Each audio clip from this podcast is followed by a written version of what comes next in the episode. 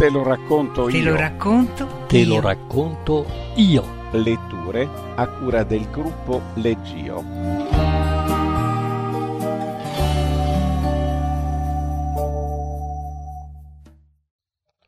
Norimberga. Racconto scritto da Cesare Imposimato, che vive e lavora a Bologna, non è uno scrittore professionista. In questa occasione si occupa della lettura del suo racconto. Norimberga. La nostra storia si era conclusa in pochi minuti. Al telefono, in breve, lei amaramente decisa, io quasi senza parole, con malinconia. Com'è difficile riattaccare, aveva detto. Tanto ci rivedremo, ho un sacco di libri tuoi, la rassicurai. Ma sapevo già che la mia vita sarebbe cambiata. Ritrovavo la solitudine di un tempo, la solitudine dell'adolescenza, con me ora diverso per tanti aspetti, eppure ero ancora io, a provare lo stesso smarrimento dei pomeriggi afosi e ricchi di sogni di tanti anni addietro, di un tempo lontano e dimenticato.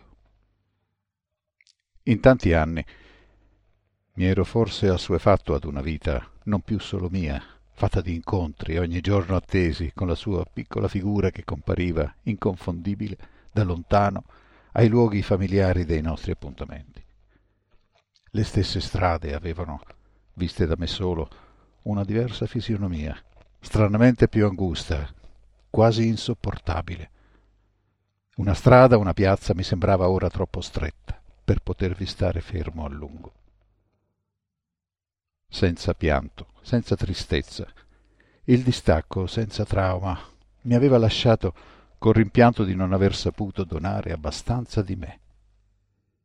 Ma, in fondo, a chi mai avevo dato davvero qualcosa di me, di quello che gelosamente nascondevo dentro, dietro la tenerezza dei miei occhi verdi, oltre la profondità della voce sempre calma, un po' stanca, ma ferma nei toni, risonante di pause sospese, a volte nel nulla. Forse era giunto il momento di capire, di cercare di capire che cosa c'era veramente in me e che cosa avevo di tanto difficile da dire. Nelle sere che passavo ormai quasi sempre da solo, i pensieri mi attraversavano senza volontà o decisione. Pur non essendo mai triste, conducevo una vita triste. Nei posti dove mi rifugiavo per mangiare ero oggetto di curiosità e talvolta di tenerezza per gli altri che mi osservavano sottecchi da lontano, domandandosi chi fosse quello strano tipo che scriveva da solo, incurante di ogni traffico intorno. Avevo ripreso a scrivere, infatti, come ai tempi della gioventù passata. E i miei racconti, sempre miei, senza voli né magiche fantasie, mi piacevano, così come erano, come la vita che attraversavo, senza molto senso, ma pure ricchi di immagini a me consuete e un po' dolci. Aspettavo, sentivo che qualcosa avrebbe potuto cambiare la mia vita e che tutto sarebbe giunto, rapido e improvviso, inesorabilmente. Aspettavo, senza energie e pronto ad abbandonarmi. C'era dentro di me la sensazione, sospesa, di qualcosa che sentivo sarebbe avvenuto. Così avvenne. Partii per Nürnberg con la mia lettera di nomina in tasca e con una valigia piena di libri, carte e di biancheria. Mi ero lasciato dietro tutto, tranne i ricordi e i sogni. Avrei voluto sentirmi come i tanti che avevano preso lo stesso treno, con la tristezza e l'avventura nel cuore. Invece non ero triste e la mia partenza mi sembrava normale, come se tutto fosse avvenuto senza che nessuno l'avesse preordinato, atteso, sofferto. Io non partivo per cercare fortuna nuova. Immaginavo perfettamente tutto quello che avrei trovato, incontrato. E ciò era strano davvero, perché non ero mai stato altra volta in Germania, non conoscevo nessuno, perché sapevo poche parole di quella lingua e a stento sarei riuscito a farmi capire. Avrei dovuto tenere dei corsi di italiano in un istituto privato. Era stato sufficiente una prova nella mia lingua madre, una specie di lezione finta a due funzionari del consolato a Roma, e dopo neanche un mese avevo ricevuto la lettera di nomina, con l'indicazione di un impossibile indirizzo di Norimberga, cui avrei dovuto presentarmi. Arrivai la mattina di una deserta domenica di giugno ed ebbi la sensazione che la guerra lì fosse finita pochi mesi prima. Le strade, le piazze, le fontane, senza traccia di sole, apparivano come ricostruite in fretta per nascondere e far dimenticare lo scempio dei bombardamenti. Mai avevo sentito così da vicino la storia di quella Germania distrutta che avevo conosciuto sui libri o dai documentari. Questo mi mise un po' di tristezza e di freddo nel cuore, mentre vagabondavo curiosando nelle vetrine dei negozi chiusi e nelle bacheche dei ristoranti. All'inizio avevo cominciato a cercare tutte le parole in un piccolo dizionario tascabile, ma presto mi stancai, lasciandomi guidare dalle insegne, dagli odori grevi e stagnanti di grasso bruciato e di aceto cotto. Non pensavo quasi più alle cose lontane, a quanti avevo lasciato dietro di me, e arrivai a sera che non ce la facevo più a camminare. Nei giorni che seguirono, il mio tempo fu sempre preso dagli impegni della nuova vita. Il lavoro, la casa, le spese e la gente intorno mi tenevano occupato in ogni momento della giornata. Ero sempre su e giù di corsa per le scale del vecchio palazzo dove avevo trovato un piccolo appartamento arredato, pieno di cianfrusaglie, abajur, tappeti e tendine alle finestre. Avevo molte comodità, una poltrona, un grande letto, ma ogni tanto mi accorgevo di qualcosa che mancava ed ero sempre in giro nel grande magazzino lì vicino a cercare e a comprare. Ma i negozi chiudevano prestissimo e spesso rimanevo senza pane, frutta o sigarette per la mia abitudine di non farne mai scorta. La scuola mi piaceva molto. Facevo cinque ore di lezione al giorno, ma non ero mai stanco. Spesso rimanevo a chiacchierare coi ragazzi. Mi sembrava di sentirmi più giovane e con loro ridevo spesso. Mi accorgevo in quelle occasioni che da troppo tempo mancava nelle mie giornate lo spazio per ridere.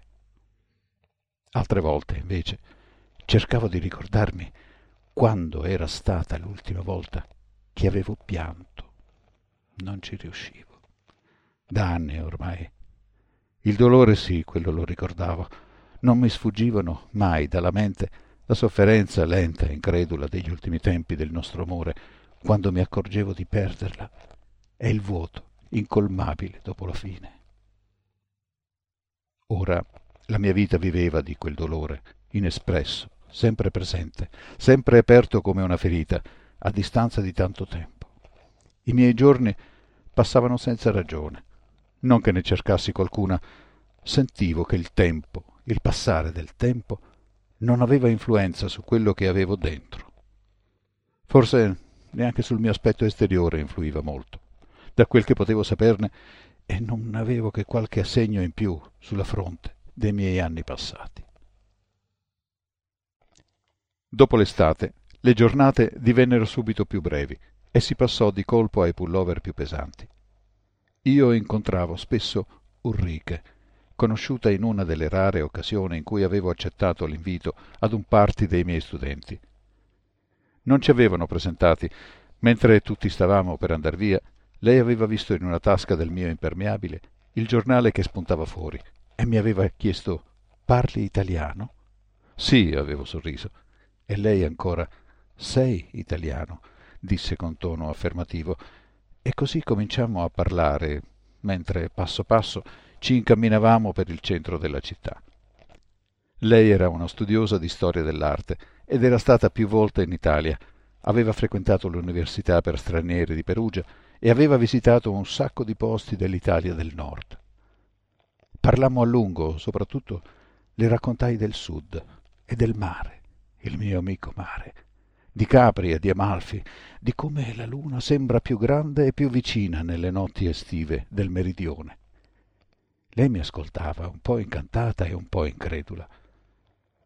Forse mi ero lasciato prendere dal piacere di parlare a lungo in italiano o dal leggero vino di Franconia che avevo bevuto alla festa. Non so bene.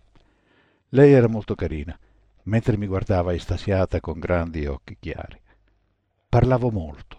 Le dicevo di Villa Iovis, dell'arco naturale, che raggiunto dall'interno è molto più meraviglioso e imponente che dalla barca dal basso, di Barracco, che è un posto dove si mangiano incredibili antipasti di mare, in una minuscola piazzetta nascosta di Amalfi. Era forse davvero un'idea del paradiso che mi era ormai dentro. Gliene parlavo quasi meravigliandomi che qualcuno potesse non aver conosciuto tutto questo. Sapevo che attraverso me lei restava affascinata da tutto quel mondo di orizzonti marini e favole antiche.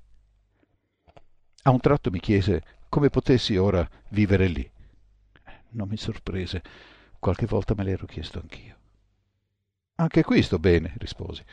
Certo è diverso, ma io ho tante cose dentro che mi accompagnano sempre. Dovunque vada, mi segue sempre la storia della mia vita. Hai avuto una vita molto avventurosa, in un certo senso sì, ho vissuto molte meravigliose avventure, anche se le più belle sono quelle che ho immaginato, sognato, ho tante volte sfiorato con la mia vita. Dopo quella sera ci vedemmo molto spesso. La mia vita scorreva come in un sogno diverso cui avrei voluto abbandonarmi, senza peraltro riuscirci. Lei era molto bella e mi piaceva che la gente mi guardasse quando era con me i suoi occhi splendidi e chiari mi avvolgevano quando li avevo vicini vicini sul cuscino dopo l'amore. Ma dentro di me si agitavano troppe emozioni contrastanti. Non mi riusciva di pensare ad una sola persona, ancora ad un rapporto esclusivo, completo. E mi mancava, nel ricordo e in molti rimpianti, il mio piccolo amore volato via.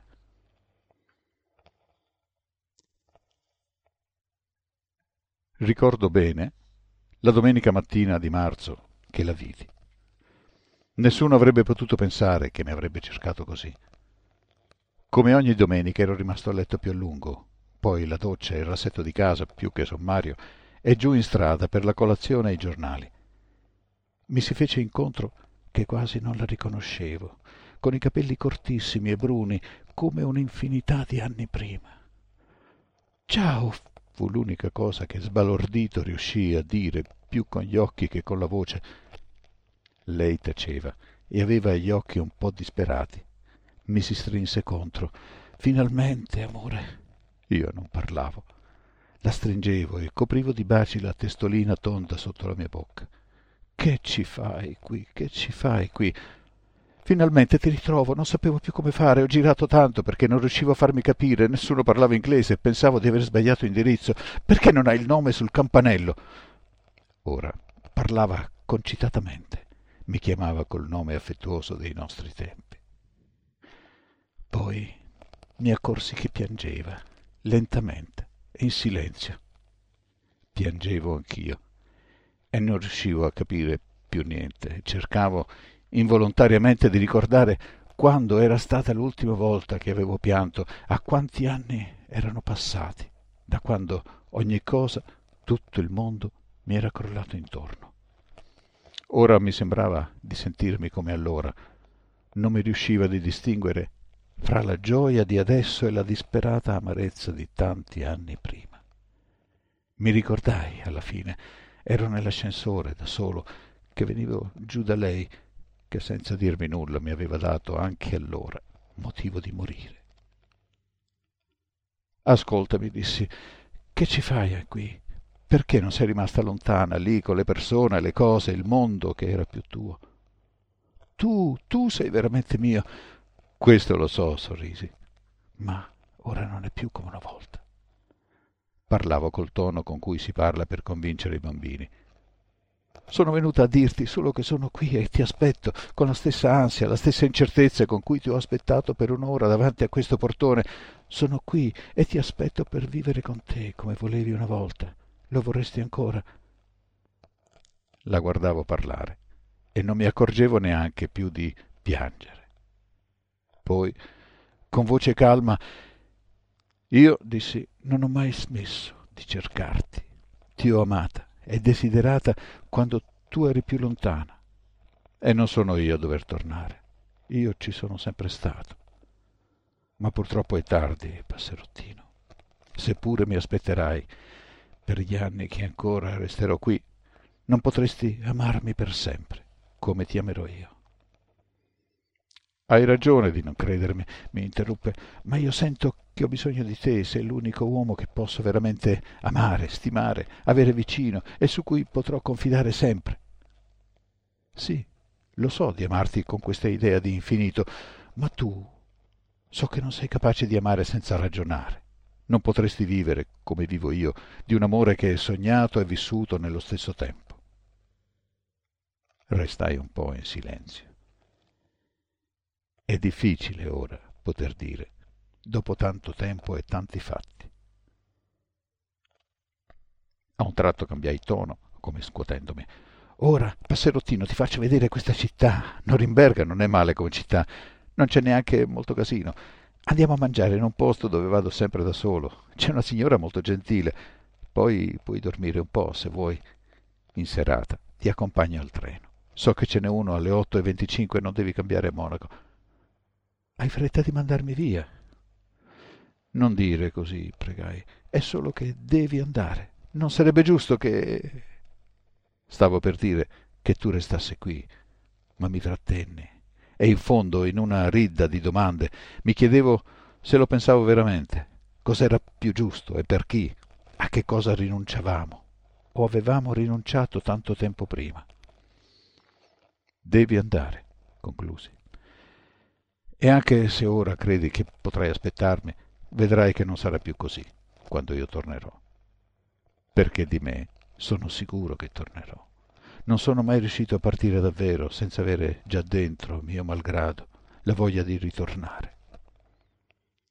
Lei mi ascoltava e piangeva in silenzio, bagnando con gli occhi il bavero della mia giacca. Sei venuta a riportarmi qualcosa di importante, a restituirmi il pianto che mi mancava da troppi anni. Mi sembra di aver ritrovato qualcosa di prezioso che avevo perduto. Noi, per quello che riguarda noi, anche se non dovessimo incontrarci più, il nostro amore lo porterò dentro di me, innamorandomi ancora, sempre, di qualcuno che ha qualcosa di te. Andiamo, sarai stanca. Così di notte quando tutto era silenzio nella strada, io scavalcavo la finestra e camminavo con le scarpe in mano e mi infilavo nella luce fiocca della sua bottega per sentire la voce di quel piccolo uomo. Così di notte in quella stanza dove mi dimenticavo il tempo, io stavo ad ascoltarlo di nascosto mentre lui leggeva parole di romanzi e versi come cose da toccare. E al frusciare di pace mi sentivo volare. E le parole, come musica di seta, mi prendevano per mano. E mi portavano lontano dove il cuore non si sente più lontano dentro le immagini nei libri e nella pelle di chi aveva già vissuto cose tanto uguali a me. Nella follia d'essere uomo e nelle stelle, per andare oltre il dolore più inguaribile che c'è. E le parole si riempivano d'amore, le sue parole diventavano d'amore le sue parole diventavano l'amore.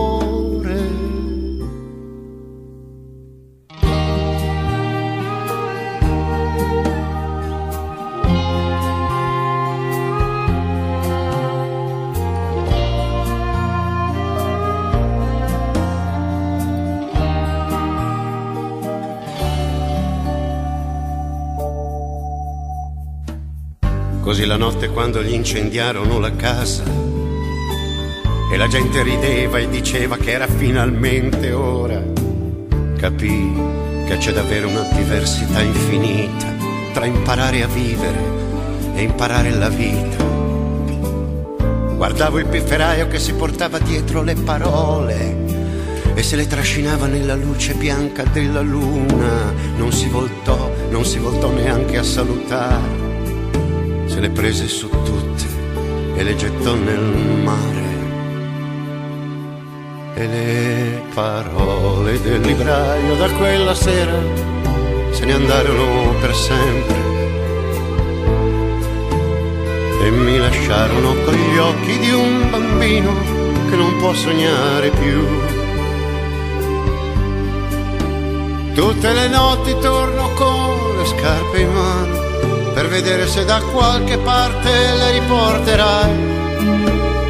Di giorno provo a ricordarmele ma è invano. Troppi uomini non cambiano e non cambieranno mai.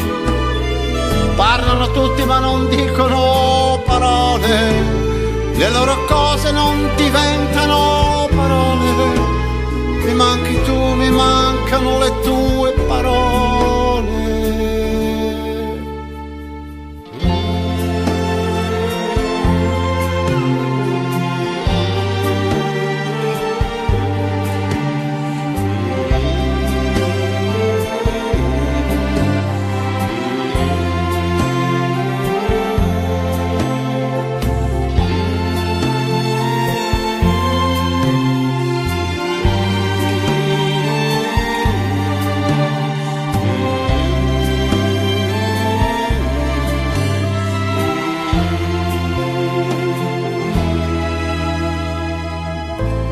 Ci sono sere scendendo verso il mare mi sembra come di sentirti e non ti vedo.